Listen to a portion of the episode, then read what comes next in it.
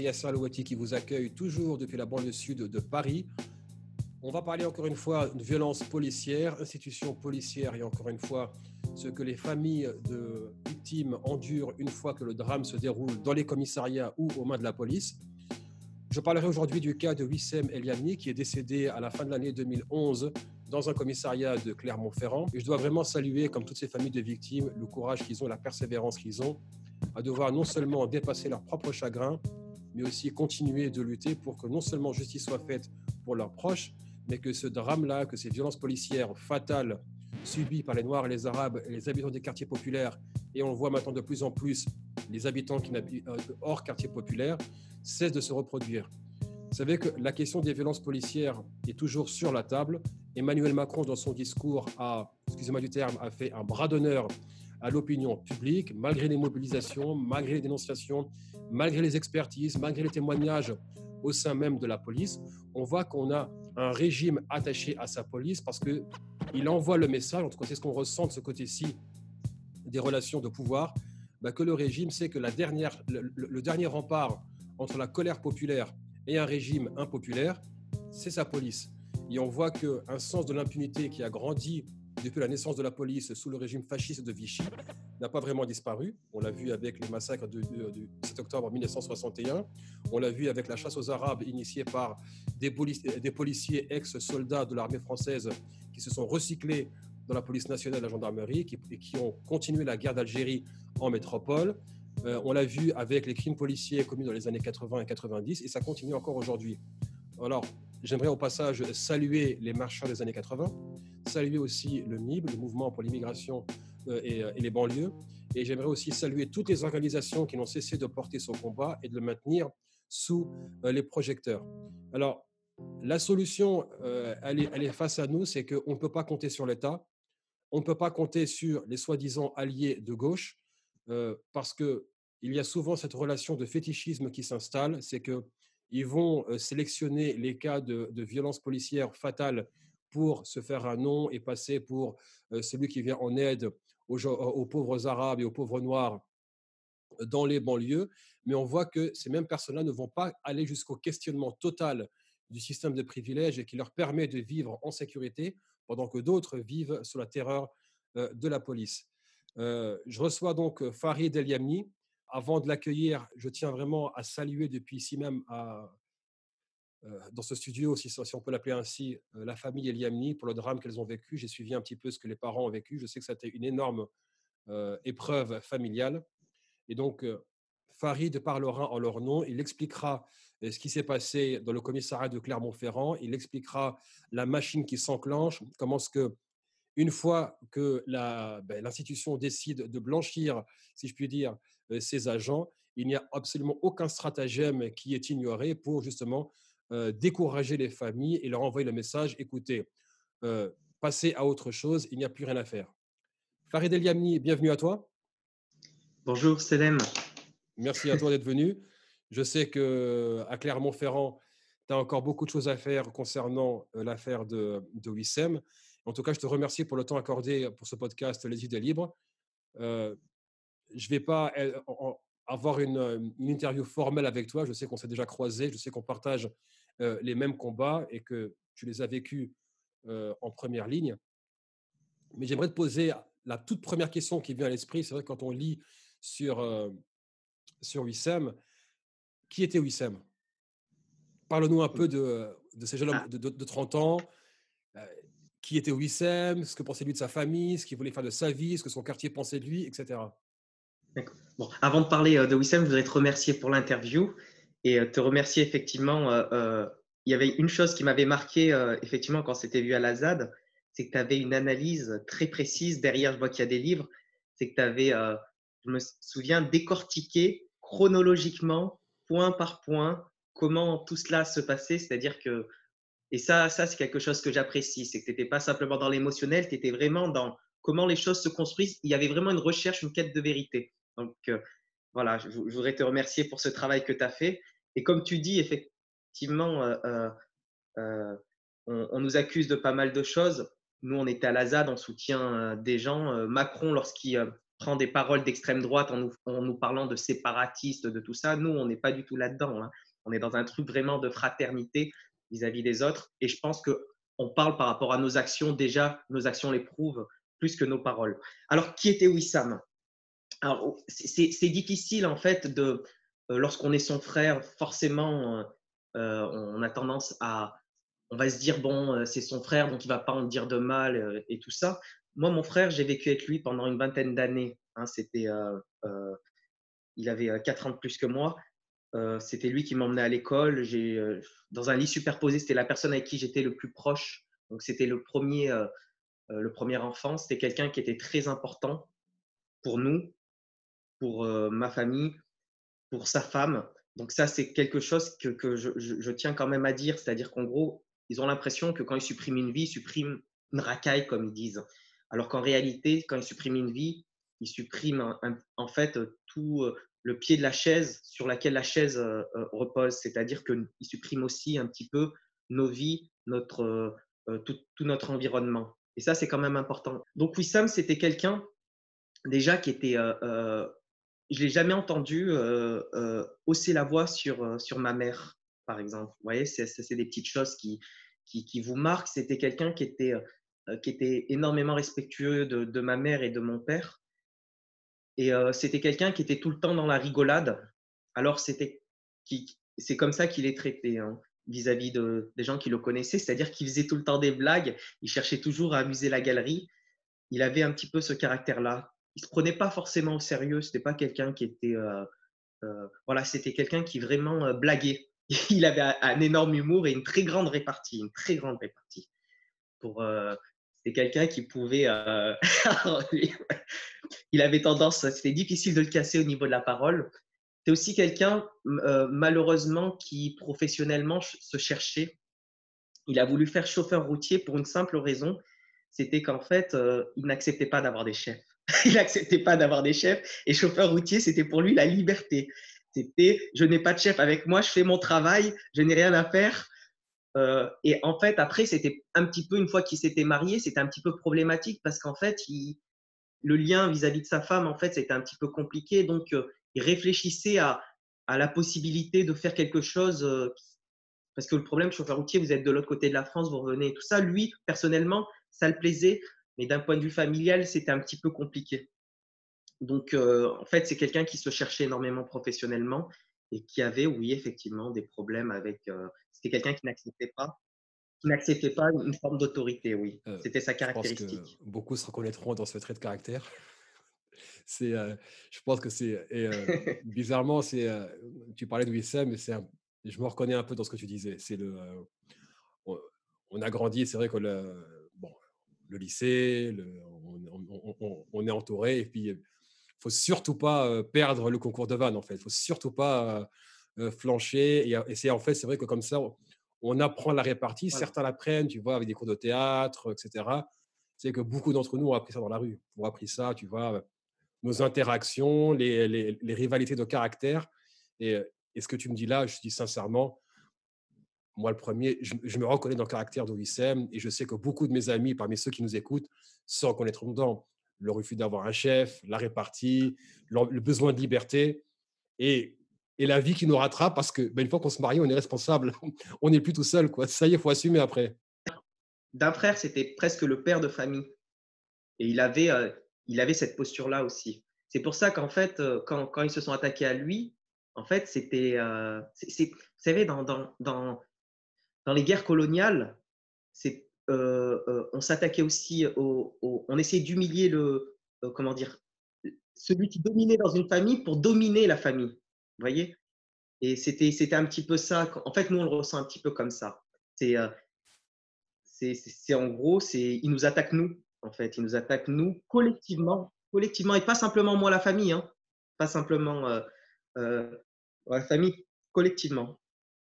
C'est vrai que bon, on y reviendra et on sait que les, procédés de l'institution de l'État, c'est toujours, en fait, de, de, tous les moyens sont bons pour briser la volonté des personnes qui demandent justice. Et ça passe par l'administration, ça passe par le dénigrement, ça passe par la, la déshumanisation.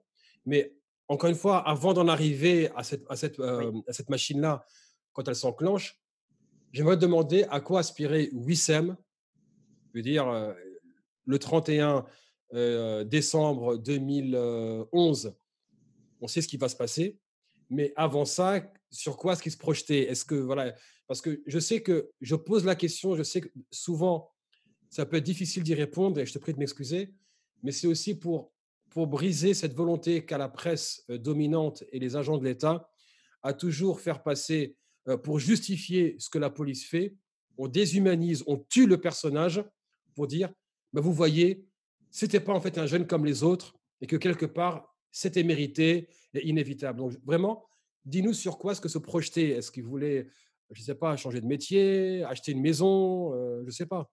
Alors, tu as, tout à fait raison avant de dire sur quoi il se projetait. Le paradoxe le, le, paradoxe ultime, c'est que c'est des gens qui ne le connaissaient pas qui se permettent de le juger. Et les personnes qui le connaissaient ont dit que ça ne vaut pas la peine euh, ce qui compte. Alors, euh, une semaine euh, avant qu'il soit mort, la dernière fois qu'on s'était vu, mon frère me parlait euh, de voyage, notamment à Dubaï. Il disait que c'était, je sais pas, il avait, il avait une forme de fascination pour ces pays-là, en se disant qu'en gros, ça a les avantages sans les inconvénients de la France. C'est-à-dire qu'en fait, en, France, l'avantage, c'est toute la matérialité quand même. Et, et, lui, en fait, ce qui se passe, c'est qu'il avait, il, s'était, euh, comment dire, il s'était euh, rapproché de, un petit peu de, la culture de, mes parents. Et donc, en fait, il, avait, il, me parlait beaucoup de. La dernière fois qu'on s'était vu, il me parlait de ça. Il me disait Qu'est-ce que tu en penses de là-bas? Qu'est-ce que, qu'est-ce que tu dis? Voilà, il voulait organiser un voyage, voir ce qu'il en était. Il avait des envies d'ailleurs.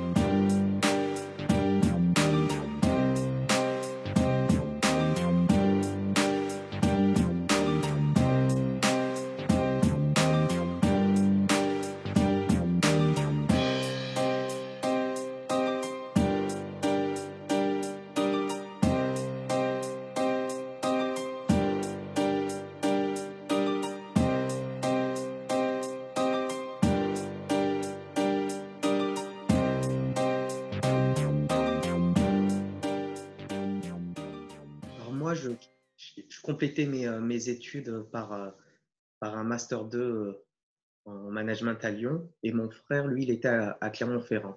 Il était en dessous de son immeuble, en fait, là où il, était, là où il habitait avec sa femme, avec, avec des amis d'enfance. Ils ont fêté le jour de l'an. Alors, on ne sait pas très bien ce qui s'est passé. Ce qui est sûr, c'est que la police dit que mon frère a appelé les policiers on a, entendu cet appel, ce n'est pas sa voix. Ce qu'on sait, c'est que les policiers sont arrivés et il y a de grandes chances qu'on ne sait pas pourquoi, en fait, on ne sait pas exactement la cause. Mais euh, mon frère aurait jeté une pierre sur une voiture euh, de police. Puis s'est euh, enfui. Et puis il a été rattrapé par surprise devant le parking de l'école primaire et maternelle dans lequel il était, dans lequel j'étais, l'école Jean de La Fontaine. J'avais passé le bac de français avec les animaux malades de la peste. C'est marrant. Et, euh, donc, euh, les policiers le rattrapent, le mettent euh, dans la voiture, le ramènent dans le couloir du commissariat. Et là, il tombe dans le coma. Selon les policiers, selon la version officielle, qui a complètement évolué, en fait, selon les versions officielle, euh, les policiers lui auraient plaqué sa tête contre ses jambes. Arrivé au commissariat, ils l'ont déposé dans le couloir, puis quelqu'un sont partis, sont venus, et quelqu'un s'aperçut qu'en fait il était euh, pas bien, il était violé et il est tombé dans le coma. Ça c'est la version officielle, mais on n'y croit pas. Non mais Avant de questionner la version officielle, oui Sam, pardon euh, Farid, euh, avant qu'on arrive, c'est déjà il y, a, déjà plusieurs incohérences dans la version officielle. Pour commencer, il aurait appelé la police. Sa voix, on n'est pas, on, est, voilà, ce n'est pas sa voix. Rien, rien n'était sa voix. On n'est même pas sûr que ce soit la, voix, on n'est même pas sûr que ce soit la sienne, pardon. Ensuite, il jette un caillou. Euh, excuse-moi, on est certain que c'est pas sa voix. on a donné des vidéos sur Internet où il y a sa voix. On a demandé qu'il compare sa voix. Mon frère était né Clermont, il n'avait pas d'accent et c'est la voix d'une personne qui a un accent bien prononcé. Le juge d'instruction l'a reconnu. La justice le sait très bien. D'accord. Donc, c'est établi que ce n'est pas la voix de euh, Wissem. Si la jette une pierre. Si la justice veut comparer, elle peut l'établir. Nous, on l'affirme catégoriquement. Toute la famille a été catégorique, ce n'est pas sa voix. Et le coup de la pierre, pourquoi est-ce que Wissem aurait jeté une pierre sur la police? Il a quand même 30 ans. On ne sait pas. On sait pas. Alors, il y a plusieurs possibilités. Euh, peut-être qu'il a voulu amuser la galerie. Mais est-ce que c'est établi qu'une pierre a été lancée sur la police? Oui, ça, il y a, y, a, y, a, y a, de grandes. Enfin, les éléments, et puis il y a des témoins qui nous l'ont, dit. Donc, euh, c'est, c'est pratiquement certain aussi qu'il ait jeté une pierre sur la voiture de police. Après, est-ce qu'il a jeté pour amuser la galerie? Est-ce qu'il a jeté parce que les policiers arrêtaient pas de tourner, tourner, tourner, tourner, tourner autour? Sachant qu'on a aussi des éléments qui montrent en fait qu'ils sont venus dans le coin pour éteindre un feu à un moment donné. Euh, on ne sait pas non plus. D'après les personnes qui étaient présentes, les policiers n'arrêtaient pas de tourner, tourner, tourner autour d'eux. Euh, donc euh, après là-dessus, en fait, ce qui se passe, pour dire la vérité, je sais que pour les gens c'est important la cause de l'arrestation. Euh, et je me rends compte que c'est très important, en fait. Comme euh, en gros, c'est savoir s'il méritait euh, d'une certaine manière ce qu'on qu'on lui a fait. En fait, c'est ça que je comprends. Non, non, non, je sais que c'est pas ce que tu penses toi, mais pour beaucoup de personnes, c'est ça. Pour, beaucoup de personnes. Et c'est pour ça que nous, en fait, nous, on n'était vraiment pas là-dedans, parce que pour nous, la police est là pour arrêter et c'est la justice de juger, mais pas pour les gens. Pour les gens, il y a des victimes pures et des victimes impures. Euh, Farid, ce procédé-là, on le connaît. On notre génération a grandi avec, et la génération d'avant aussi. Euh, déjà, même si euh, Wissem a balancé une pierre sur, contre une voiture de police, ce n'est pas, pas, la peine de mort qui est, qui est méritée. Et, quand bien même, je vais, être, je vais, être, cynique, et quand bien même ça méritait la peine de mort, ce n'était pas à la police de l'appliquer.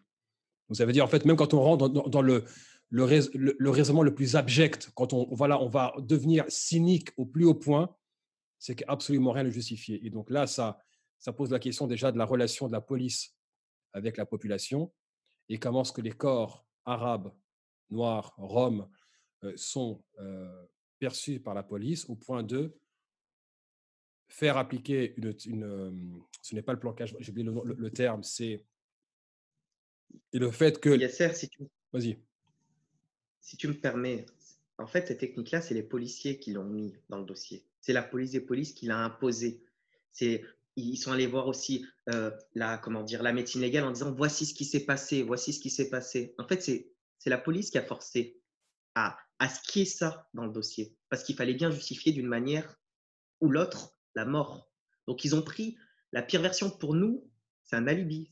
C'est un alibi, cette technique-là. Je dis pas qu'elle n'a pas eu lieu, je dis pas que la, technique n'a pas eu lieu, je dis que c'est pas ça qui a entraîné la. Ça n'a pas été la seule chose qui a entraîné la mort. En moins de 10 minutes, il s'est retrouvé avec des multiples fractures. Le procureur est allé dire dans la presse qu'il avait des fractures aux côtes, il avait des fractures au visage, il avait des traces de strangulation, il avait des traces de coups, il avait énormément de choses en moins de 10 minutes, sachant que les policiers n'avaient pas la moindre égratignure. Donc, lorsque vous avez des policiers qui mentent avant, qui mentent après, tout le monde qui ment et qui vous donne une version pour que tout, pour que ça. Est-ce qu'il y a eu est-ce que vous soupçonnez que des coups étaient portés? En fait, la version qui donne, c'est une version qui est, qui est pas la, euh, comment dire? Je dis pas qu'il n'y a pas eu. Je dis qu'en fait, il s'est passé quelque chose dans le couloir du commissariat tout de suite après. Et pourquoi je le sais, c'est parce qu'en fait, on a discuté avec les témoins du couloir du commissariat, les trois témoins. Il y a des témoins qui ont vu les policiers torturer Wissam dans le couloir du commissariat. On a des échanges électroniques. Il y en a d'autres échanges qu'on sortira peut-être. Je t'arrête tout de suite. Je t'arrête tout de suite. on, s'arrête sur ce point-là, euh, Farid, et que tu reprennes. Tu es en train de parler d'un jeune qui a été torturé par la police dans un commissariat de police, et trois témoins sont là pour l'affirmer. Une partie de ces témoins-là euh, affirment effectivement que Wissam criait dans le couloir du commissariat. Et en fait, ce qui se passe, c'était le puzzle manquant. Parce que dans la version policière, les policiers disent qu'ils ont pris Wissam, qu'ils l'ont mis dans le couloir du commissariat, qu'ils sont partis, c'est-à-dire qu'ils ont laissé une personne qui disent qu'il était énervé tout seul dans un couloir, comme par hasard un angle mort où il n'y a pas de caméra, sachant que dans la salle des geôles en face, il n'y avait personne à l'intérieur. Donc une version policière qui ne tient pas la route, le pantalon au niveau des chevilles, cette version-là ne tient pas la route. Et la version avec les gens avec qui on a discuté, des trois témoins qui sont présents dans le couloir du commissariat, ils disent qu'ils ont vu Wissam se faire torturer et qu'ils ont entendu ses cris. Ils ont entendu ses cris, c'est-à-dire qu'en fait, il était encore vivant après la voiture. Il était encore vivant. Ces éléments-là, on les a depuis 2013. Nos avocats pressent la juge d'instruction pour les entendre personnellement ça aurait été un terroriste, il serait un jour après, même une heure après, euh, devant, euh, le juge d'instruction.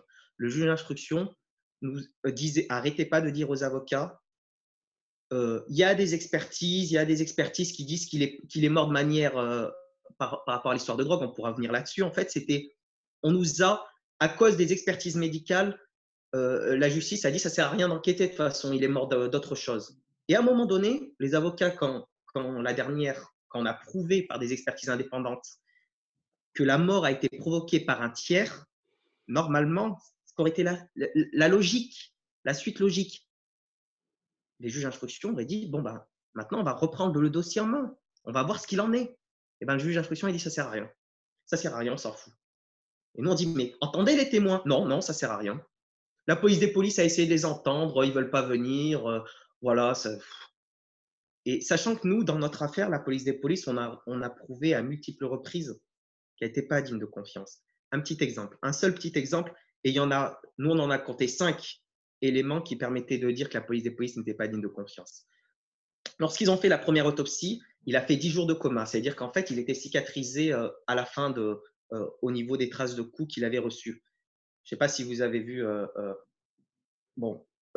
Et donc, ce qui s'est passé, c'est qu'en fait, euh, ils ont fait la première autopsie comme s'il venait de mourir, pour dissimuler. Euh, c'est-à-dire, s'il avait été deux ans dans le coma, en fait, ils auraient pu, euh, comment dire, on, fait l'autopsie avec les éléments du premier jour qui était tombé dans le coma, pas au bout de deux ans du coma. C'est complètement logique.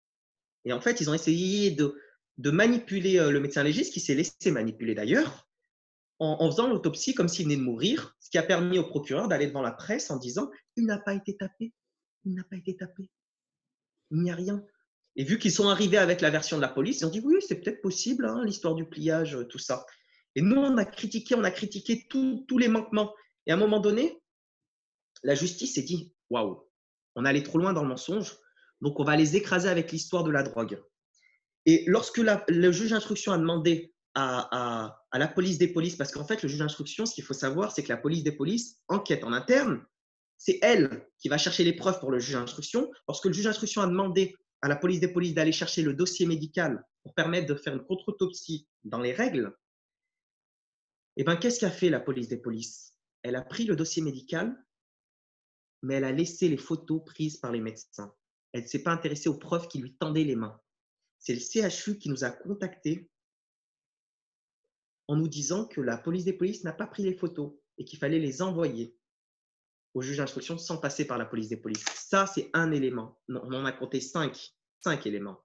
Il y a eu aussi des photos antidatées. La police des polices a dit que non, non, les photos du 1er janvier sont bien du 1er janvier. Alors qu'un enfant n'y croirait pas. Un enfant ne croirait pas que les photos prises euh, par le capitaine de la police judiciaire qui datent du 1er janvier sont du 1er janvier parce que les photos du 2 janvier montrent un Wissam avec plus de moustaches, avec plus de barbe, euh, euh, euh, non, les photos que eux datent du 1er janvier montrent un Wissam avec plus de moustaches, avec plus de barbe, moins, moins marqué que celles prises par les médecins qui sont censés être après. Voilà, je ne sais pas si je suis clair, mais. Alors, on va faire un premier point. Non, justement, c'est important de. C'est vrai que pour les auditeurs, il faut que les épisodes puissent faire sens. Non, non, non. Non, tu l'as très bien fait. C'est juste qu'on peut encore appuyer les éléments. Donc, on a Wissam qui est arrêté. Oui. Il va au commissariat, il est abandonné, il meurt neuf jours plus tard. On a, la, on a Ça, c'est la version officielle. Hein. Oui, oui, la version officielle. Après, on va venir, voilà. Donc, il est laissé dans le couloir, il meurt, il meurt neuf, jours, neuf jours plus tard. Entre-temps, les témoins disent qu'il a été euh, torturé, on l'a entendu hurler de douleur. Le procureur reconnaît qu'il y a eu des fractures et des, et, euh, et des, et des hématomes sur le, sur le corps. Et en même temps, on a une IGPN qui prend un dossier médical et oublie, entre guillemets, les photos prises justement là où les, marques sur le corps étaient encore présentes et flagrantes, et qui envoie le dossier et qui en même temps tente de faire passer la version du pliage qui aurait mené à la mort. Et ne, ne, parvenons pas à faire passer le pliage comme la raison principale du décès, parle de l'utilisation de, de drogue qui aurait mené à sa mort. Mais moi, la question, et je ne suis pas quelqu'un de très intelligent, c'était bon jusqu'à la fin. C'était bon jusqu'à la fin. En fait, c'est pas parce qu'ils ont fait la drogue, parce qu'en fait, ils ont fait. En fait, ce qui se passe, c'est qu'ils ont essayé de faire le pliage en se disant que nous, on allait être satisfaits, qu'on allait crier que c'est une technique interdite, que c'est pas bien, qu'il faut l'interdire, que c'est pas Enfin, ils voyaient déjà le truc habituel ils voyaient, ils la petite mélodie. Euh, ah, c'est pas bien, ils ont fait tout ça. Ah ouais, mais il était tout ça. C'est pour ça qu'ils ont fait oui, la force, tout ça. Et nous, en fait, plutôt que de nous jeter là-dessus, on a dit il y a des points dans le dossier judiciaire que vous donnez qui sont pas bons. Il y a des mensonges, des photos antidatées, des, des autopsies qui sont pas bien faites, des tout ça. moi, j'ai moi, j'ai euh, un, cursus scientifique. Quand on me donne un rapport qui est complètement bidon, je le vois tout de suite. Tout de suite, direct. Je le vois. Euh, quand, quand, quand, quand, on me dit voilà, il y a des choses qui m'ont tout de suite choqué. C'était pas construit, c'était de l'affirmation. C'était de l'affirmation. Il n'y avait aucune, aucune construction logique. Donc nous, on pointe les photos trafiquées. À un moment donné, on pointe tout ça.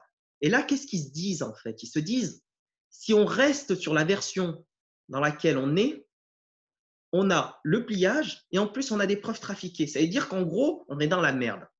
Donc quitte, pour eux, ils se sont dit, en fait, il faut qu'on enterre cette affaire. Il faut qu'on mette le paquet. Il faut qu'on les fasse taire. Cette famille-là. Il ne faut pas que l'opinion publique, ceux qui m'écoutent là, nous entendent. Il ne faut pas qu'ils nous entendent. Parce que s'ils nous entendent, ils, ils sauront que la police des polices ne va pas chercher des preuves. En fait, c'est ça la police des polices. Elle ne trafique pas les preuves. Elle prend pas. En fait, c'est beaucoup plus simple de ne pas prendre des preuves qui lui tendent les mains que de trafiquer des preuves. Donc, ils se sont dit ça, ils se sont dit, mais en plus, ils vont montrer que des photos ont été antidatées. Merde, merde, merde. Et en fait, je pense que, en fait, ce qui s'est passé, c'est qu'on devenait trop dangereux. Et parce qu'on est devenu trop dangereux, il fallait nous faire taire et criminaliser Wissam à outrance et nous criminaliser à nous pour qu'on ne puisse pas nous entendre.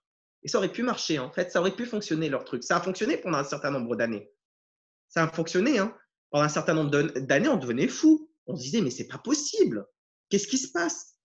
On, voyait bien que, en fait, il nous avait, euh, en fait, il nous avait euh, enlevé tout moyen d'autodéfense, alors qu'on disait la vérité en faisant passer la famille pour des gens qui sont sous le chagrin, les pauvres, qui fabulent, et les autres, ah là là, euh, tu vois, ce que, j'ai entendu en fait, c'est qu'ils voulaient faire passer, oh ils vont trop loin, ils vont trop loin, il y a un mort, il y a un mort en moins de 10 minutes avec des fractures, donc si, on fabule pas en fait, hein. et il y a des preuves trafiquées, des fausses expertises, on fabule pas, tout ça on l'a montré, on l'a montré. Bon, désolé, mais, mais la fin, elle était, euh, euh Yasser, c'est, euh, je suis peut-être, non, voilà, cette fin-là, elle n'est pas, voilà, juste mmh. ça. Mais sinon, tu as raison, c'est ça. Ils font passer le pliage comme l'alibi principal pour pas avoir à répondre. Mais encore une fois, ce que je, ce que je disais avant de m'arrêter, c'est que j'ai pas la prétention, la prétention d'être quelqu'un de très intelligent, mais une technique de pliage ventral ne provoque pas de fracture sur, sur, tout le corps, ni d'hématome. Et si il avait été plié, c'est qu'il est mort par asphyxie. moi, j'avais de me dire, mais comment est-ce que Comment est-ce qu'on a est-ce que l'IGPN a posé ces éléments-là en espérant que la juge y croit? Je veux dire, c'est beaucoup trop gros. Je veux dire, j'ai, enfin, c'est une chose de vouloir disculper la police, c'en est une autre de prendre les gens pour des, euh, pour des personnes qui ne voient pas ce qui se passe. En fait, Yasser, ce qu'il faut, c'est que c'est le fonctionnement normal de la justice, et ça, je l'ai compris. Et si les gens savent comment ce système fonctionne, demain, il y aurait. Euh, en fait, ce qu'il faut comprendre, c'est que aujourd'hui en France, avant, les juges d'instruction, c'était un petit peu comme Colombo, c'est-à-dire des gens qui se déplaçaient, qui allaient chercher les éléments et tout ça. Normalement, ça devrait être comme ça. Des gens qui sont totalement indépendants, qui ont des moyens énormes, qui vont chercher des éléments. Mais le système a fait en sorte de surcharger les juges d'instruction. C'est-à-dire qu'un juge d'instruction, il a à peu près 1000 dossiers. Il a énormément de dossiers. Il a 4, 5, euh, ils sont surchargés, ils travaillent jour et nuit, ce qui fait qu'en fait, ils ne peuvent pas aller au fond de chaque dossier. Alors qu'est-ce qu'ils font? Ils délèguent. Ils délèguent. Ils délèguent à la police judiciaire généralement et ils délèguent à la police des polices. Là, on a la procédure qui est en cours et on va, on va faire le point sur où en est l'instruction. Qu'est-ce que, où es-tu quand tu apprends la nouvelle? Et là, je sais que je vais te faire peut-être euh, revenir sur un épisode, mais je veux vraiment que les auditeurs se rendent compte que ces familles que vous voyez militer, elles n'ont pas milité par choix.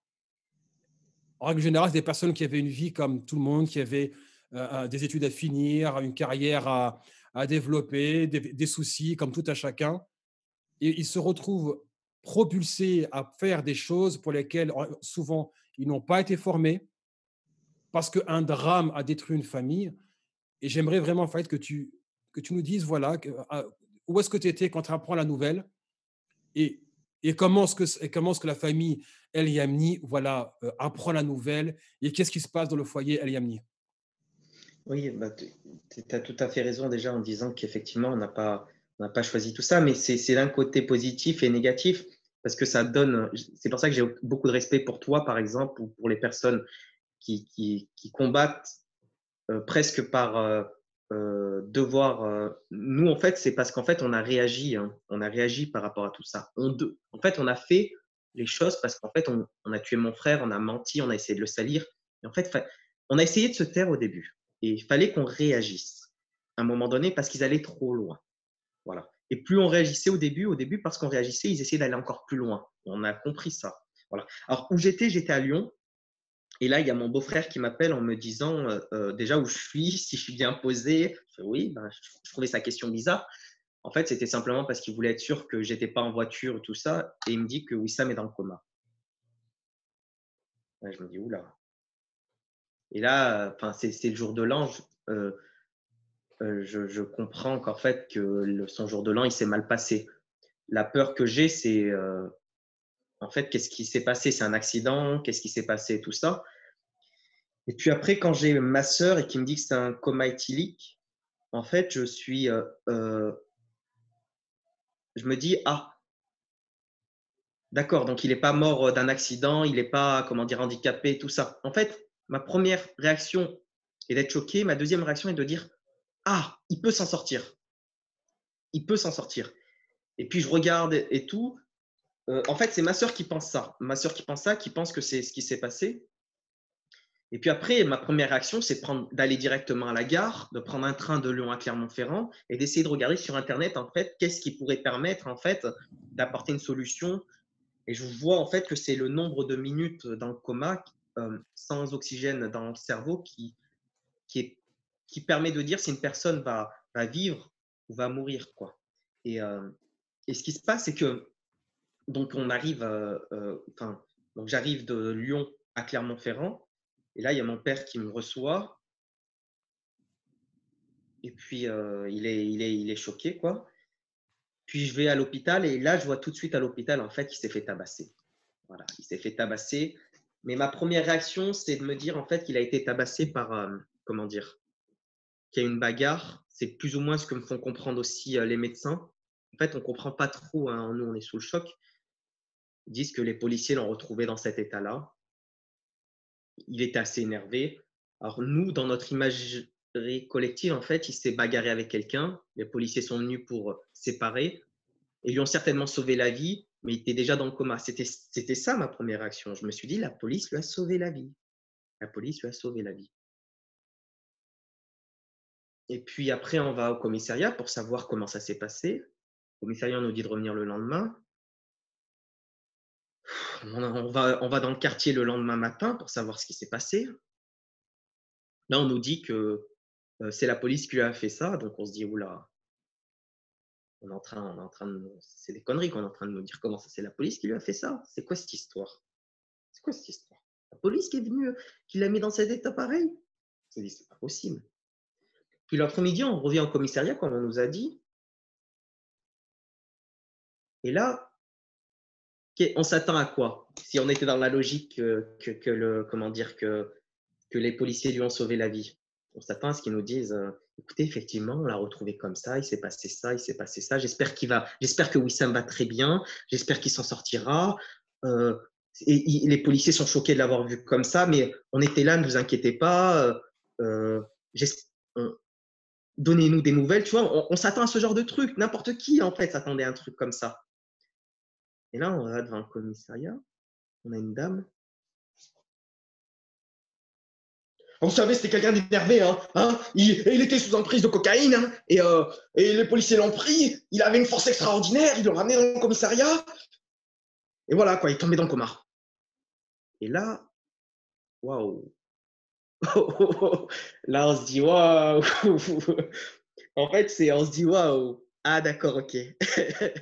on s'est dit, oula, on, on, est dans quel. Euh, là, là, on, là, on comprend que en fait, on comprend tout de suite. Je dis pas que notre vie bascule, mais on comprend que ça va pas être simple. on comprend que ça va pas être simple du tout. Et on comprend surtout que les policiers sont responsables de sa mort, en fait. ce que je comprends de ce que tu me dis, euh, euh, Farid, tout ce que je vois, c'est que, et c'est le sentiment de beaucoup de familles issues de l'immigration postcoloniale, euh, la confiance en l'institution qu'on appelle l'État, elle s'effondre à ce moment-là, parce que beaucoup pensent que euh, l'État ne peut pas commettre d'injustice, que la police fait son travail, qu'elle est consciencieuse, etc. Et là, en fait, la violence de l'État, malheureusement, elle, se dévoile face à vous avec le comportement de la policière qui vous accueille. Euh, au lieu de compatir et de se dire, ils viennent de perdre un être proche, ils vous disent, euh, il y a un monstre qui est mort. Pardon? Ça, ça gueule. Oui, en fait, c'est vraiment, ça, vraiment le corporatisme et la solidarité qu'il y a entre policiers que c'est pour ça quand on souvent quand on je, dire, je vais faire le parallèle, je sais que beaucoup vont s'y reconnaître. Euh, on demande à des musulmans de se désolidariser dès qu'un musulman commet un, acte ignoble, même s'ils sont 1,7 milliard à travers le monde, il faut que euh, et qu'il y en a un ou deux ou 10, 15 qui commettent, il faut que tout le monde se désolidarise. Là, on a dans un commissariat une brigade qui vient de commettre l'irréparable, et à aucun moment ils se disent, mais c'est un être humain qui est mort. Je fais le parallèle, euh, Farid, avec euh, le cas Mike Brown à Ferguson, qui a déclenché le mouvement Black Lives Matter en 2015, 2014-2015. Et c'est exactement ce que disait le policier. Donc on a un gamin de 18-19 ans, et le policier qui, pour justifier le fait qu'il ait abattu Mike Brown euh, quasiment à bout portant, disait Il était d'une force colossale, ma vie était en danger, je, tirais sur lui et lui continuait à avancer, rien ne l'arrêtait. Et cette description-là, c'est toujours la description d'un policier euh, blanc, en, l'occurrence, qui parle de sa victime non blanche comme ce monstre qui était d'une force extraordinaire et seul une arme à feu a pu mettre fin à sa vie. Et là, le fait que la policière dise il avait une force extraordinaire, mais c'est exactement mot pour mot euh, euh, ce, que, disait le policier de Ferguson, Dan Wilson, je crois qu'il s'appelle, qui a battu Mike Brown. Et c'est là qu'on voit les parallèles entre les violences policières entre les États-Unis et la France, les proportions ne sont pas les mêmes. Forcément, les États-Unis sont une société beaucoup plus violente, avec des armes à feu en circulation, 300 millions d'armes à feu qui circulent, une histoire qui, qui leur est spécifique. Mais les pratiques sont souvent les mêmes. On voit que le logiciel de déshumanisation de la victime, en fait, il n'y a pas vraiment grand-chose qui change. Donc, euh, en fait, en fait c'est parce que d'un point de vue légal, c'est la force strictement nécessaire. C'est dans toutes les polices, c'est comme ça. Donc, ils se disent, pour qu'il y ait une force supérieure, il faut qu'il y ait une force nécessaire. Le mot nécessaire, ce mot-là, quand vous entendez la police ou la préfecture utiliser ce mot-là, c'est l'origine du mal, nécessaire. En fait, oui, alors, Effectivement, oui, euh, euh, c'est ce qu'ils ont dit. Après, nous, pareil, on se pensait, mais ils disent n'importe quoi. Une personne qui est menottée, les policiers n'ont pas la moindre égratignure, qui est entouré de 25 policiers, parce qu'au moment où il est arrêté, il y a 25 policiers. S'il était vraiment aussi dangereux, s'il était vraiment, comme il dit, une fureur paroxytique, c'est le terme qu'ils utilisent, il pas, il n'aurait pas ramené. Euh, enfin, ils, auraient des marques. Moi, je veux bien à un moment donné dire qu'il avait une fureur, mais je veux dire, il est dans le coma, il a des fractures, les policiers n'ont rien. N'ont rien. Même il passe à un moment donné dans le commissariat, le sourire aux lèvres. Je veux dire, à un moment donné, c'est des conneries. Mais surtout, en fait, Kasser, euh, là, toi, tu vas, tu vas un petit peu trop loin, dans le sens où, à ce moment-là, nous, on se dit, elle est conne, cette policière. On se dit, ils sont pas tous comme ça, les policiers. En fait, à chaque fois, on leur donne, et, je te jure, hein, c'est qu'en fait, on a tout fait pour les excuser. On a tout fait pour essayer de leur tendre la main. On s'est dit, elle est conne, cette policière, mais ils sont pas tous comme ça. À un moment donné, les policiers ne peuvent pas accepter ce qui va se passer. en fait, on est confiant. Et c'est ça, en fait, qui me fait mal, euh, Yasser. C'est qu'en fait, j'ai compris une chose, c'est que le système nous trompe parce qu'on lui fait confiance.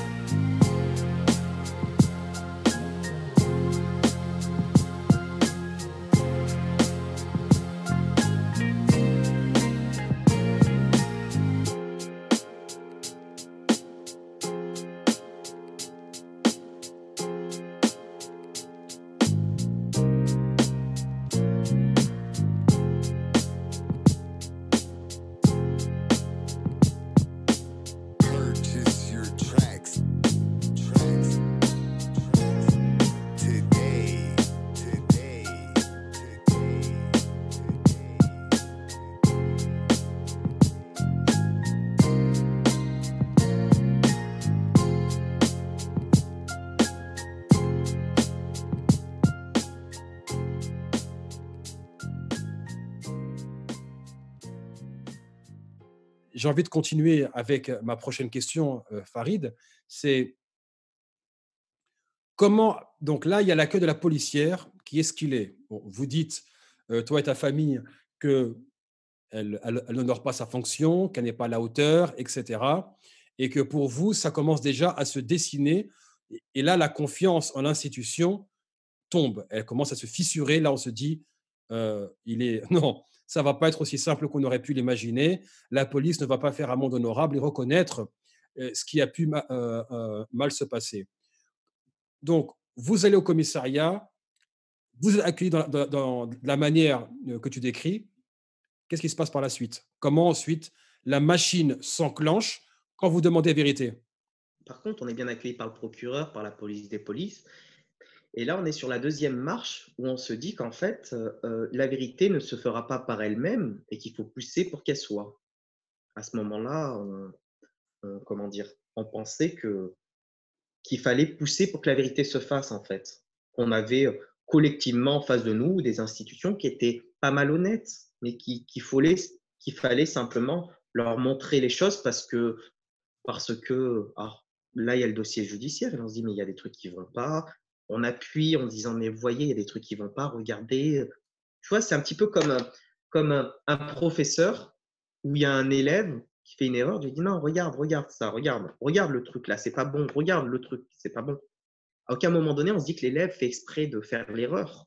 On se dit simplement qu'il n'a pas compris quelque chose, qu'il n'a pas vu quelque chose. On ne sait pas pourquoi, mais il n'a pas vu, il n'a pas vu le truc. Donc, au, petit à petit, on essaie de le pousser dans une direction, de dire non, en fait, c'est pas, en fait, c'est pas qu'on est condescendant ou paternaliste et tout ça. C'est qu'on se dit, en fait, ils sont aveuglés, ils vont dans une mauvaise direction. En fait, on passait notre temps à essayer de leur dire, à essayer de leur montrer plutôt la, les, les, directions qui seront intéressantes de voir, simplement en se disant, parce que nous, peut-être qu'on est, à force d'être là-dedans, on y accorde beaucoup plus d'importance, on voit peut-être mieux les choses. Mais à ce moment-là, je n'avais pas compris une chose, et petit à petit, j'ai compris une chose c'est qu'en fait, la vérité, et, j'ai bien aimé ce que tu as dit, la vérité est niée. D'habitude, les gens ne me disent pas ça. D'habitude, les gens me disent euh, faire la vérité. Et, en fait, la vérité, ils, la connaissent. Ils la connaissaient, la vérité. Ils la connaissaient instantanément. Sur les affaires de violence policière, ils la connaissent instantanément, tout de suite. Dans l'affaire de Maurice Audin, par exemple, le président de la République a reconnu qu'il a été tué. Pourquoi il a reconnu qu'il a été tué? Alors que d'un point de vue judiciaire, ils ne l'ont pas reconnu C'est parce qu'il avait des éléments, des dossiers qui montraient des remontées d'informations, des renseignements généraux et tout ça, qui lui montraient qu'il a été tué. Nous, dans notre affaire, les politiques savent que les ce qu'ils ont fait les policiers. La question, en fait, elle n'est pas si euh, euh, elle est où la vérité? La vérité, elle est là, elle est présente, elle est devant leurs yeux. La question est, est-ce qu'ils la reconnaissent ou pas? Et là, ils se sont dit qu'il y avait moyen de ne pas la reconnaître. Il y avait moyen de tromper les gens. Et pourquoi ils se sont dit ça Simplement, c'est que, en fait, et, là, je vais peut-être faire une petite explication. En fait, pourquoi? C'est qu'ils ont toujours appris, en fait, à régler les problèmes en les cachant. Et ça a toujours été réglé comme ça, les problèmes, en les rendant minoritaires, en les rendant invisibles. Ils ont réglé les choses en mettant les choses sous le tapis à chaque fois, sous le tapis, sous le tapis, sous le tapis. Et donc, forcément, quand des gens n'ont pas beaucoup de pouvoir ou sont criminalisés ou sont, euh, euh, je veux dire, euh, dans l'opinion publique, des potentielles victimes impures, eh ben, c'est facile de, de, faire comme ça. C'est comme ça qu'ils ont fait pendant un certain nombre d'années. Ils ont, ils ont réussi, en fait, à gagner la confiance des gens en trompant leur confiance par des injustices. Ils ont fait ça pendant un certain temps. Et c'est comme ça qu'ils font. Et, ce qu'ils ont fait de manière dans le dossier judiciaire ou, de manière globale dans la communication, en fait, c'est ce qu'ils font quand ils arrêtent une personne. Quand ils arrêtent une personne, ils ne se posent pas la question de la sensibilité, ils se posent la question de la nécessité. Donc, on a la machine euh, qui s'enclenche, on a l'accueil qui vous, qui, vous est réservé. Qu'est-ce qui se passe par la suite? Comment est-ce que, donc, les premiers rendez-vous, la prise de l'avocat, comment est-ce que les parents réagissent et comment, en fait, la famille Eliamni vit l'événement en se disant, en fait, là, le commissariat est déjà euh, braqué contre nous. On n'a pas l'impression que justice va être faite. Comment est-ce que ça se passe au foyer Eliamni quand voilà, l'institution commence à, à, bomber le torse et à dire pas si vite. On ne va pas laisser un des nôtres euh, être jugé ou être, ni même être accusé. Oui. Alors, en fait, ce qui se passe, c'est que euh, au début, pourquoi l'instruction, euh, ils ont nommé un juge d'instruction, c'est parce qu'il commençait à y avoir le feu dans, dans les banlieues, de grandes manifestations. Et le fait, en fait, qu'ils disent que la mort est plus ou moins accidentelle, en fait, a permis de calmer les gens. Les gens, vu qu'ils ont confiance dans ce que les gens disent, les experts disent, le procureur disent, ils les ont crus. Et parallèlement, nous, on pointait des choses qui n'allaient pas. Donc, ils ont fait durer les choses pendant un certain temps afin de faire baisser euh, la tension, baisser la mobilisation. Et pendant que nous, on était une démarche pacifique en disant on fait confiance au système, il fera la vérité, tout ça, eux, ils se sont dit on va laisser, on va laisser. Et en laissant les choses, ils se sont dit ah, on va pouvoir être injuste avec eux sans qu'il y ait de contre-coup, en fait. Et les, petit à petit, en fait, il, y a eu de moins en moins de personnes qui nous ont soutenus. Et eux, là, ils se sont dit, ah, c'est le moment. Et nous, parallèlement, de plus en plus, on commençait à aussi l'avoir en disant il y a des choses qui vont pas, il y a des choses qui vont pas. Donc ils se sont dit la mobilisation diminue. On a une famille qui critique de plus en plus. Donc ils se sont dit c'est le moment de les écraser. Et c'est là où ils Donc en fait, si, euh, pour simplifier un peu, c'est que on a une, euh, une version qui est avancée, qui elle est, en fait est sous, en fait est aidée euh, par la confiance que les gens peuvent avoir en l'institution. Et parce qu'un alibi est avancé, les soutiens commencent à se faire de plus en plus rares. C'est ça. Et à ce moment-là, l'institution. Et surtout qu'en fait, on a, une parole pacifique aussi, Yasser. C'est-à-dire qu'on a une parole, on fait confiance au système, on a appelé au calme, on a fait tout ça. Et en fait, en, faisant tout ça, malheureusement, c'est quand on appelle au calme, on appelle à la paix. Mais eux, ils se disent, bah, vu qu'il y a le calme et la paix, euh, c'est l'autoroute pour. Euh, tu, vois ce que je veux dire? Nous, nous, on se dit, on fait appel à, la bonne conscience du système, à bonne conscience des juges, à bonne conscience des procureurs. À un moment donné, ils ont un cœur, on s'est dit, ils ont un cœur, ils, vont l'écouter. À un moment donné, on va, on, on, va pas les, euh, les contraindre. Mais ce qu'on n'a pas compris, c'est que euh, ce système-là, qui ne dit mot consent, c'est-à-dire si tu, si tu le, si le contrains pas, il fera ce qu'il a intérêt de faire.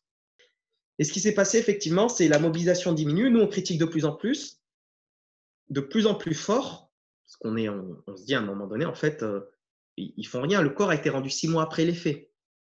Et là, ils se disent, euh, vu que euh, quand on fait une fausse, quand, quand, on enlève la responsabilité médicale, ça diminue la mobilisation.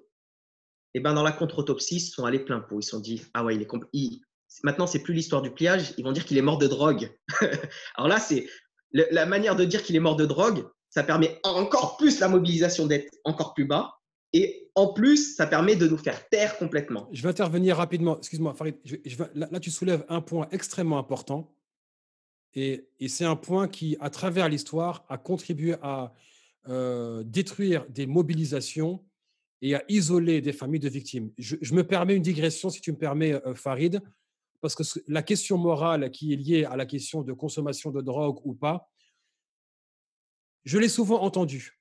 Et que souvent, euh, et je vais être cash, il faudra pas m'en vouloir, et j'en prends la responsabilité, Farid, ce n'est pas toi qui le dis. Souvent, dans les communautés religieuses, on va apporter la carte morale pour discréditer une personne. Mais la morale n'a aucun rôle à jouer dans une quête de vérité et de justice ce n'est pas parce qu'une personne a consommé de la drogue ou a trompé sa femme ou je ne sais quelle autre violation de la morale qu'il ait pu accomplir, ce n'est pas parce qu'il l'a fait ou elle l'a fait que cette personne-là, on doit lui nier justice. Et que, et là, je vais euh, continuer sur les vidéos que j'ai publiées auparavant, mes publications, c'est que souvent les personnes attendent des excuses ou des prétextes pour ne pas avoir à se mobiliser et à sortir de leur zone de confort. C'est du c'est le, c'est le, c'est le procédé traditionnel pour se dire ah mais de toute façon il était alcoolisé, il a consommé de la drogue, ah oui qu'est-ce qu'il faisait, etc. Et on va justifier. Et là c'est le militant qui va parler et non pas le, présentateur du podcast Les idées libres. C'est on a même entendu ça dans des affaires de viol où des hommes vont dire mais qu'est-ce qu'elle faisait là-bas elle aussi? C'est le même raisonnement qui va dire ah ben s'il n'avait pas été drogué, il n'aurait pas vécu cela. Et je l'ai même vu. C'est pas une mini-jupe. Voilà, elle a été volée parce qu'elle a porté une mini-jupe. En quoi ça vous regarde qu'une personne porte une mini-jupe? C'est pas à vous de faire justice et c'est pas à vous qu'elle doit rendre des comptes. Et maintenant, je vais revenir à des commentaires qui avaient, qui avaient été euh, publiés sur ma page Facebook et c'était sur les violences policières. Euh, pour les personnes qui sont habituées à mes prises de parole, on connaît ma position là-dessus et on connaît ma position vis-à-vis des institutions musulmanes. Farid, c'est moi qui parle. Là, c'est ma position à moi. Et tu pourras dire, je me désolidarise de ce qu'a dit Yasser. C'était ses propos. Avec des organisations et des institutions musulmanes ou qui se disent représentatives des, euh, des, populations descendantes de, de, de l'immigration postcoloniale, on joue la carte morale pour pacifier les foules et les empêcher de se mobiliser. J'ai eu un commentaire récemment commentant une vidéo que j'avais faite sur les violences policières et le silence des organisations musulmanes. Pourquoi est-ce que j'interpellais les organisations musulmanes? Parce que je, disais, mais euh, les Noirs et les Arabes sont 20 fois plus contrôlés par la police. Donc 20 fois plus exposés aux violences policières, donc 20 fois plus exposés à une mort potentielle aux mains de la police. Donc, les organisations musulmanes qui, se battent pour le leadership et le contrôle des musulmans doivent à un moment rendre des comptes, ou en tout cas s'intéresser sur bah, le quotidien de ces, personnes qui remplissent euh, les, lieux de culte, ou en tout cas qui soutiennent et financent les organisations. Et donc, il y en a un qui poste un commentaire en disant, bah, si vous respectez la loi, rien ne vous arrivera. Et les personnes qui meurent aux, mains de la police, ouais, mais si elles ne commettaient pas des délits, elles n'en seraient pas là. Et là, la réponse que j'envoie, c'est euh, pendant l'état d'urgence, à peu près 5000 perquisitions ont été ordonnées dans l'écrasante majorité contre des foyers musulmans, des commerces musulmans et des lieux de culte musulmans. 0,16% de ces perquisitions avait mené à une enquête sur le terrorisme. Ça veut dire que plus de 98% des cas étaient liés, étaient, pardon, étaient, pardon, des, euh, des cas où les gens étaient innocents. On n'avait rien à leur reprocher. Ça vous montre, même quand on est innocent, on s'expose aux violences policières et lorsque ces violences policières viennent à être dénoncées, l'institution se met en marche pour blanchir la police. Et ce que tu as soulevé, et je, m'excuse si j'ai pris ton temps de parole, Farid, c'est que cette question morale qu'on utilise, elle cause du tort et elle est indigne. On ne peut pas politiser la morale et on ne peut pas s'en servir pour démobiliser des gens qui, au début, bien sûr, adhèrent pour des raisons émotionnelles, d'identification à la victime, et vous venez jouer la carte morale pour qu'une famille se retrouve abandonnée et livrée à son sort. Et limite, et je vais le dire de la manière la plus violente que je puisse imaginer, si votre fils n'avait pas consommé de la drogue, il n'en serait pas là. Donc ça veut dire que, où je pose la question, est-ce que ce raisonnement peut être appliqué à des blancs qui consomment de la drogue au centre de Paris, dans les beaux quartiers? Imaginez un instant que la police leur fasse subir ça quand, monsieur, quand papa ou maman euh, sont euh, voilà, des personnes à, comment dire ça, BCBG en tout cas, qui appartiennent à la classe dominante. Vous le diriez jamais ça. Et c'est pour ça que vraiment, j'insiste auprès des auditeurs qui entendent cet épisode-là, dès que la question morale est soulevée, vous, vous mettez un stop. Ce que fait une personne de sa vie privée ne vous regarde pas. Et en aucun cas, la police, même si, même si on a chopé quelqu'un en train de faire quoi que ce soit, ce n'est pas à la police de faire justice. Et, la police n'a aucune excuse si, elle pense pouvoir appliquer des violences, en tout cas euh, s'engager dans des violences policières où il a consommé de la drogue. Donc les policiers qui consomment de la drogue aussi, il faut qu'ils subissent le, même sort. Combien de policiers ont été arrêtés en état d'ébriété? Donc voilà, je ferme la parenthèse et je prie maintenant de, continuer, Farid, pardon. Le, le pire Yasser dans tout ça, c'est que nos, nos avocats, ils avaient signalé le taux de drogue. 4 nanogrammes par millilitre. Et ils avaient vu que, en gros, que les gens, quand ils mouraient, ils étaient à 3000. Euh, enfin, il y a, il y a, des taux, en fait. C'est simplement quand, quand une personne meurt d'un coma éthylique, il y a des taux. Les avocats l'ont signalé tout de suite. Et nous, on l'a dit au juge d'instruction, tout de suite. Comme je vous dis, j'ai fait un petit peu d'études scientifiques. Ça prend une heure à vérifier ça. Quel est le taux? Le taux mortel, quel est le taux, euh, tout ça? C'est-à-dire qu'en plus, ce qui faisait mal dans tout ça, c'est qu'on voyait ce qui se passait, mais c'était pas juste. C'est-à-dire que c'était même pas, il était même pas sous emprise de drogue au moment de son interpellation.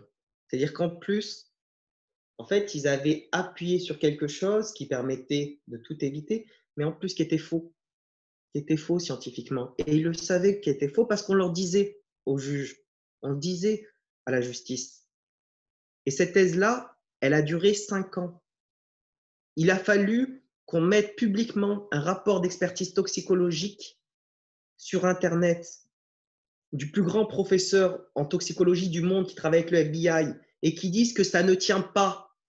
Il disait que, il disait que combien même il serait positif, en fait, il, expliquait avec des chiffres. Il a fallu qu'on mette ça sur Internet pour que la justice dise bon, c'est vrai qu'il n'était pas sous emprise de drogue. C'est-à-dire que même s'il était sous emprise de drogue, il aurait pu ne pas mourir, mais il n'était même pas sous emprise de drogue au moment de son interpellation.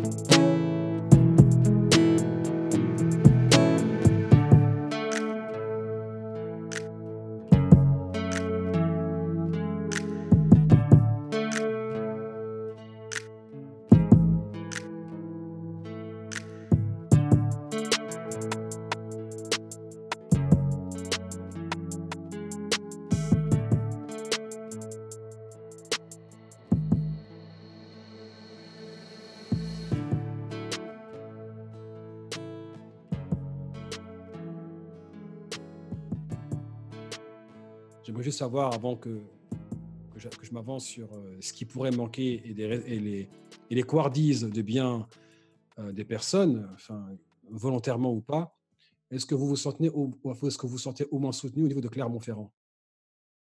Oui, oui, oui, oui. On est soutenu au niveau, j'ai l'impression, de la ville. Oui, oui, on a du soutien. Tu sais, à un moment donné, on nous évitait. à un moment donné, on nous évitait. Maintenant, euh, je le vois, les gens nous disent oui, oui, on est derrière vous, on est derrière vous. Euh. c'est vrai, je veux dire, c'est euh, c'est un peu une suite logique parce que vous avez quand même réussi à donner de la visibilité au cas Wissam El Yamni et que plus vous donnerez de la visibilité au cas Wissam El Yamni, plus vous serez soutenu. Sincèrement, je... parfois je me dis est-ce que c'est ma personnalité qui est problématique? Est-ce que, est -ce que je suis trop complexe Est-ce que je fais euh, des choses pas bien? Est-ce que aussi je je parle pas assez euh, parce que c'est aussi ça, c'est de se dire en fait, c'est si tu veux peut-être aussi que les gens s'identifient pas assez à moi dans, dans, dans certaines communautés. J'ai l'impression, ouais, je me dis que c'est personnellement, ça doit peut-être venir de moi. C'est ce que je me dis. C'est la seule chose que je peux me permettre de me dire. C'est il y a des choses en moi qui je m'y prends pas très bien dans la communication. Peut-être que je fais, je j'arrive pas à euh, trouver la solution. Ne t'accable pas. Farid. Tu n'es pas censé être un professionnel des luttes.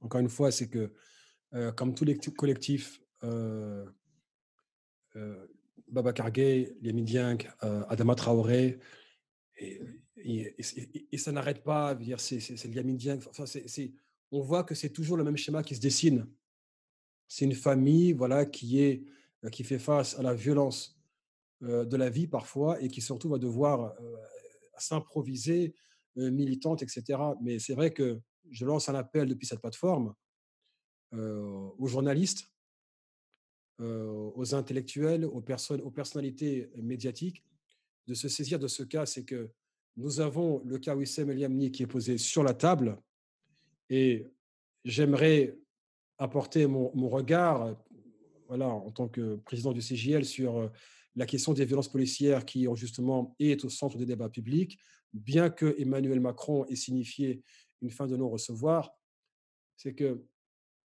certes, il y a eu des mobilisations ces dernières semaines et que la question émerge, mais ce qui compte le plus, c'est que ces violences-là vont continuer si on ne prend pas au sérieux les cas individuels et qu'on les les assemble et on les coordonne pour démontrer la nature systémique de ces problèmes-là. Ce n'est pas une série d'épisodes ou de cas isolés, c'est que c'est un système qui fonctionne mal et qui aboutit à ces tragédies.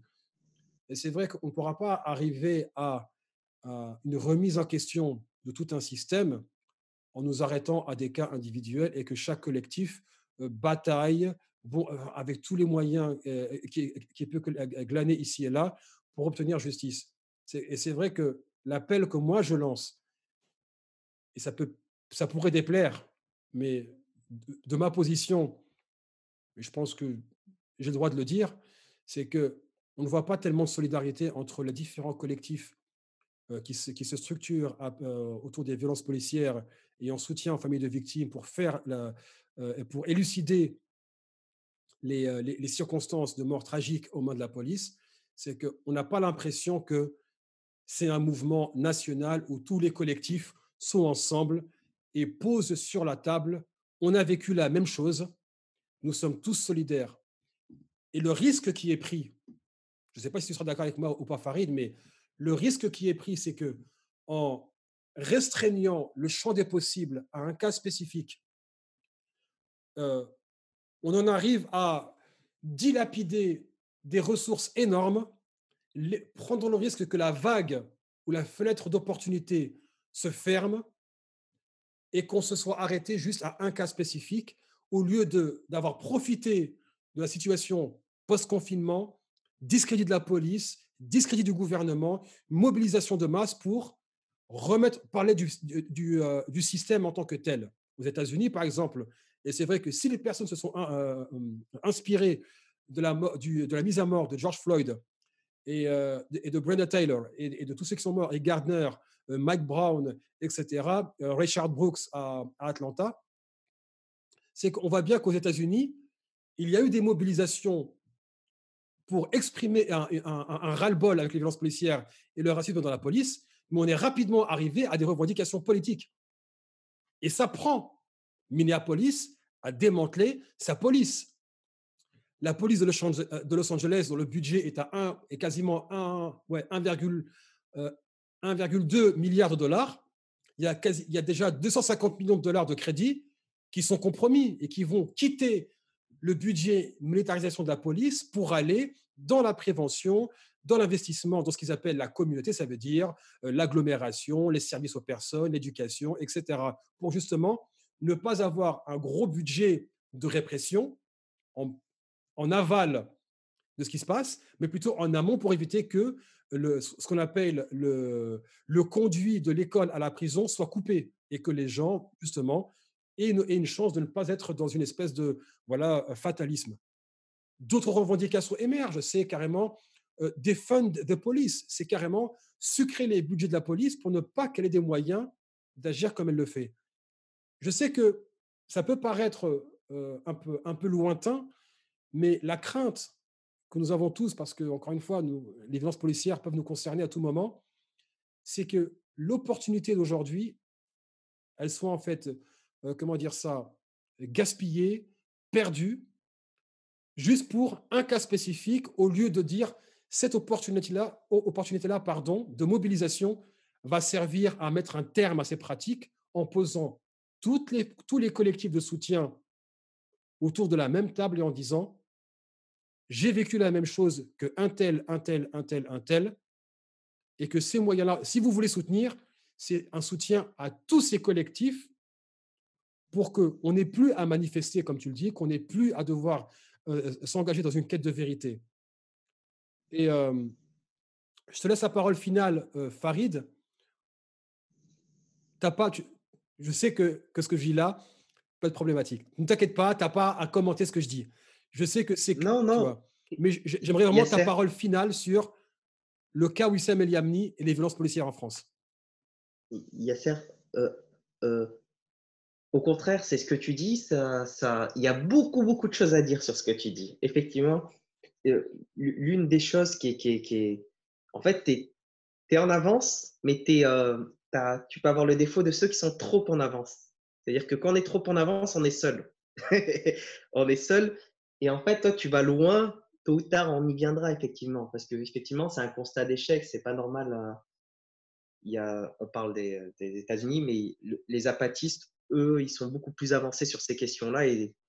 Mais, euh, mais euh, euh, il y a une chose, Yasser, qu'il faut aussi comprendre, c'est que les gens, on le voit avec Dijon et tout ça, en fait, et d'ailleurs Saïd Bouamama parlait de contre, il a fait un très bel article là-dessus, très très bon article, où il expliquait qu'en fait, quelque chose, c'est qu'en gros, par exemple avec Dijon, les gens demandent plus de police. Quand tu leur fais peur, ils demandent plus de police.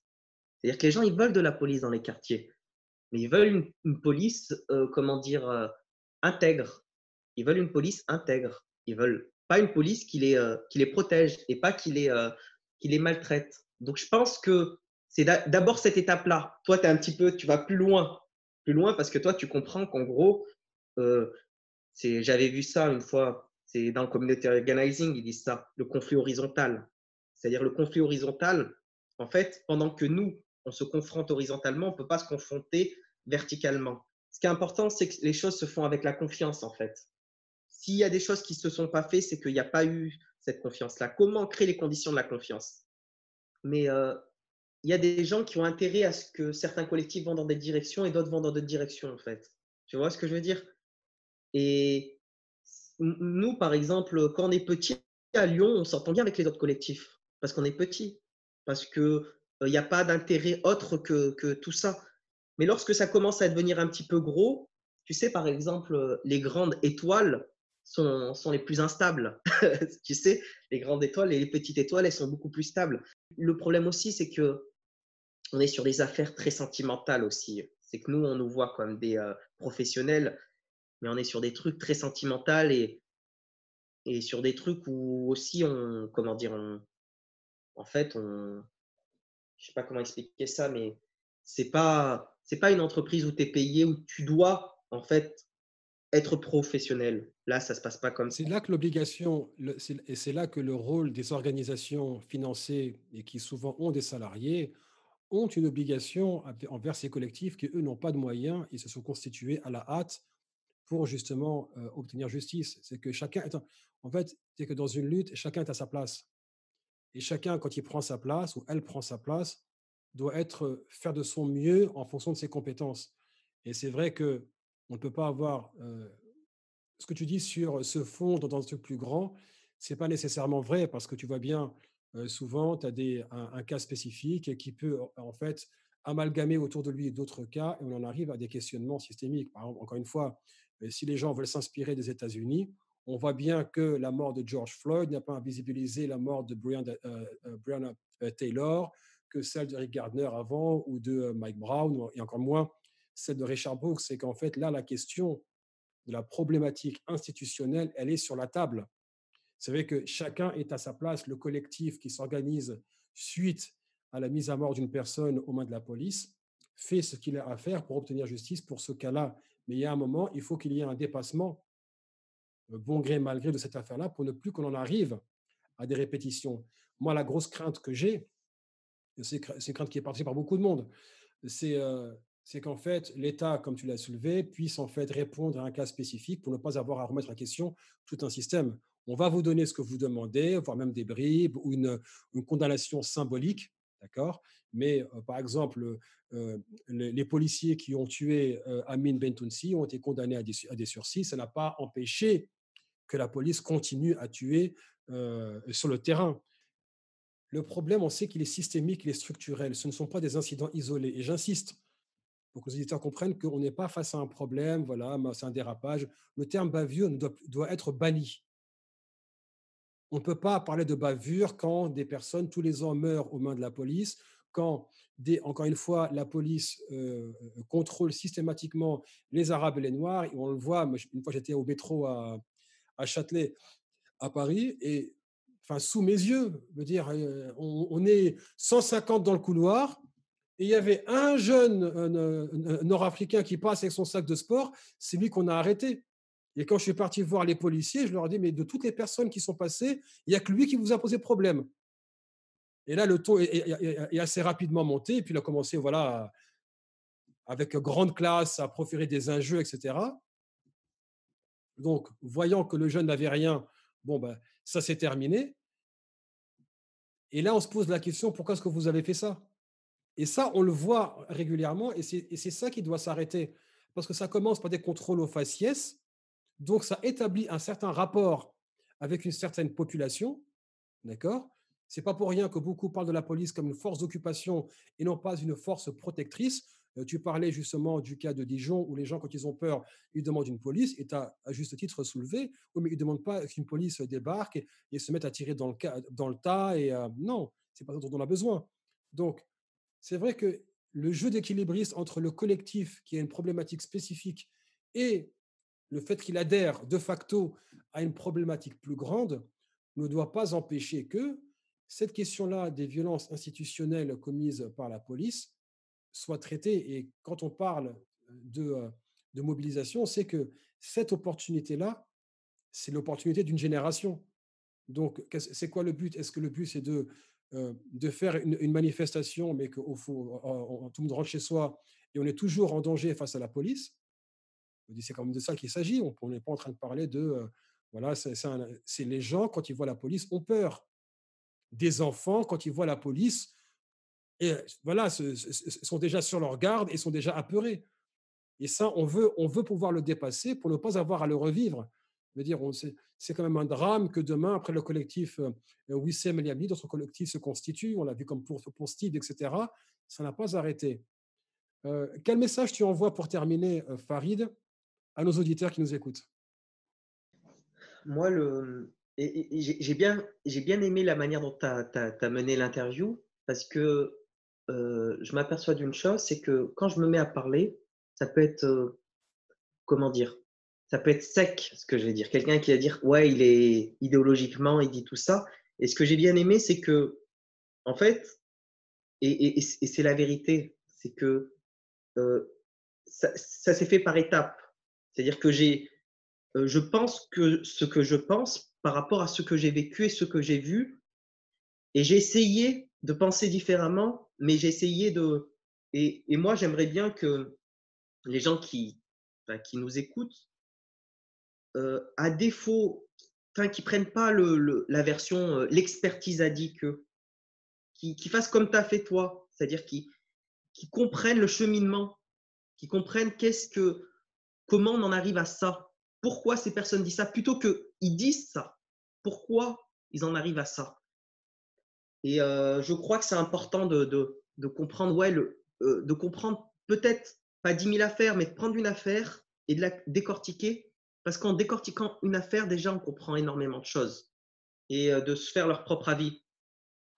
Voilà, c'est la seule chose si Je peux compléter, si je peux compléter, pour aller dans ton sens, c'est euh, mettez-vous à la place euh, de ces familles de victimes des violences policières et dites-vous que, vu l'histoire de la police en France qui est hautement problématique, je rappelle, euh, c'est l'institution qui est née sous un régime fasciste, celui de Vichy, qui n'a cessé de commettre tuerie après tuerie. je le disais il y a quelques jours dans une vidéo suite à ma sortie de garde à vue, c'est que pris individuellement, il y a beaucoup de policiers qui vraiment honorent leur fonction, c'est leur vocation, ils sont à la bonne place, et je sais qu'ils font leur, travail du mieux qu'ils peuvent. Du, mieux qu'ils peuvent, pardon. Il faut pas être démagogue, et, et ça desservirait euh, nos luttes que de se positionner en démagogue et de polariser une situation là où justement elle n'a pas besoin de l'être. Mais concernant la police et ce, qui, ce que beaucoup de familles ont vécu, j'invite vraiment les auditeurs à, se, à comprendre que, vu l'ampleur du problème, ne vous dites pas euh, est-ce que ça pourrait m'arriver, mais il y, a des moments, c'est quand est-ce que ça pourrait m'arriver? Parce que la famille Eliami n'a pas demandé à ce que ça lui arrive, elle n'a pas demandé à vivre ce qu'elle vit aujourd'hui, tout comme la famille Traoré, tout comme la famille Dieng, tout comme la famille Gay, etc. Et la liste est longue. Et on a envie de dire aux auditeurs, on a tous une part de responsabilité parce que l'État est toujours en retard sur la société. Le droit réagit toujours en retard vis-à-vis d'une société. La société évolue et ce n'est que plus tard que le droit évolue en fonction. Donc là, maintenant, la problématique des violences policières est, toujours sur la table. J'espère qu'elle le sera encore longtemps. Les policiers qui manifestent en jetant leurs leur menottes par terre et réclament le droit de pouvoir étrangler ne s'honorent pas. Et vraiment, c'est indigne de les voir manifester ainsi. La chaîne euh, euh, des chaînes étrangères pardon, euh, des policiers qui manifestent en jetant leurs menottes parce qu'ils n'arrivent plus à, être anglais et que c'est remis en question. J'invite vraiment les auditeurs à, à se poser la question, c'est voilà, vous ne pouvez pas tout faire. Ce n'est pas tout le monde qui peut être militant à temps plein. C'est très compliqué, c'est très dur. Euh, c'est gourmand en ressources, aussi bien émotionnelles qu'au niveau de son temps, qu'au niveau de ses ressources financières. Mais qu'est-ce que vous pouvez aider pour apporter une contribution, ne serait-ce que pour partager les publications des différents collectifs, apporter une contribution financière, euh, partager votre réseau. Si vous connaissez des gens qui peuvent donner de la visibilité ou soutenir, partager votre accès à des personnalités euh, publiques qui peuvent influer. Et gardez en tête que on est tous dans le même bateau dans ces, face à ces problèmes-là. On voit bien que, et là, je, je veux dire peut-être encore une fois quelque chose qui pourrait encore, là, pour le coup, braquer, c'est les Blancs se sont souvent sentis à l'abri de la police quand c'était les Noirs et les Arabes qui payaient pour, leur violence. C'est que tant que les, banlieues et les quartiers populaires étaient le laboratoire des violences policières, ça ne dérangeait pas grand monde.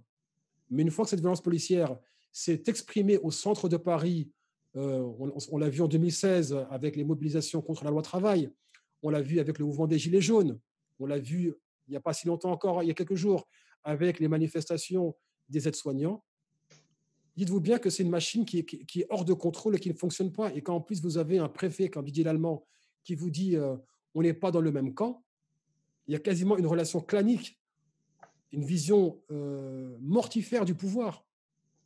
Donc, apportez votre soutien, s'il vous plaît, quand vous le pouvez, au collectif Wissam El Yamni. J'espère pouvoir recevoir d'autres collectifs de soutien aux familles.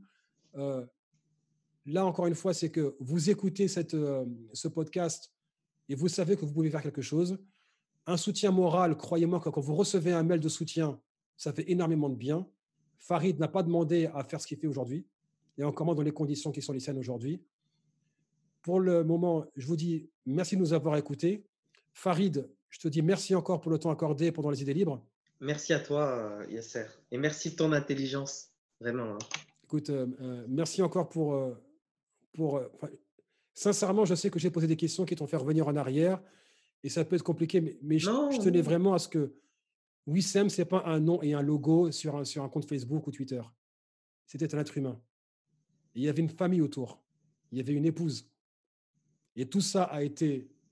Cette vie-là a été volée parce qu'on a une, police qui fonctionne mal et une justice qui ne semble pas faire son travail. Chers auditeurs, les idées libres s'arrêtent pour aujourd'hui. C'est toujours Yasser Louati depuis la banlieue sud qui s'adresse à vous en vous disant le combat continue. N'hésitez pas à écouter ce podcast et à le partager. Et si vous avez des questions, vous savez me trouver aussi bien sur les réseaux sociaux que sur le site medium.com slash D'ici là, je vous dis à très vite.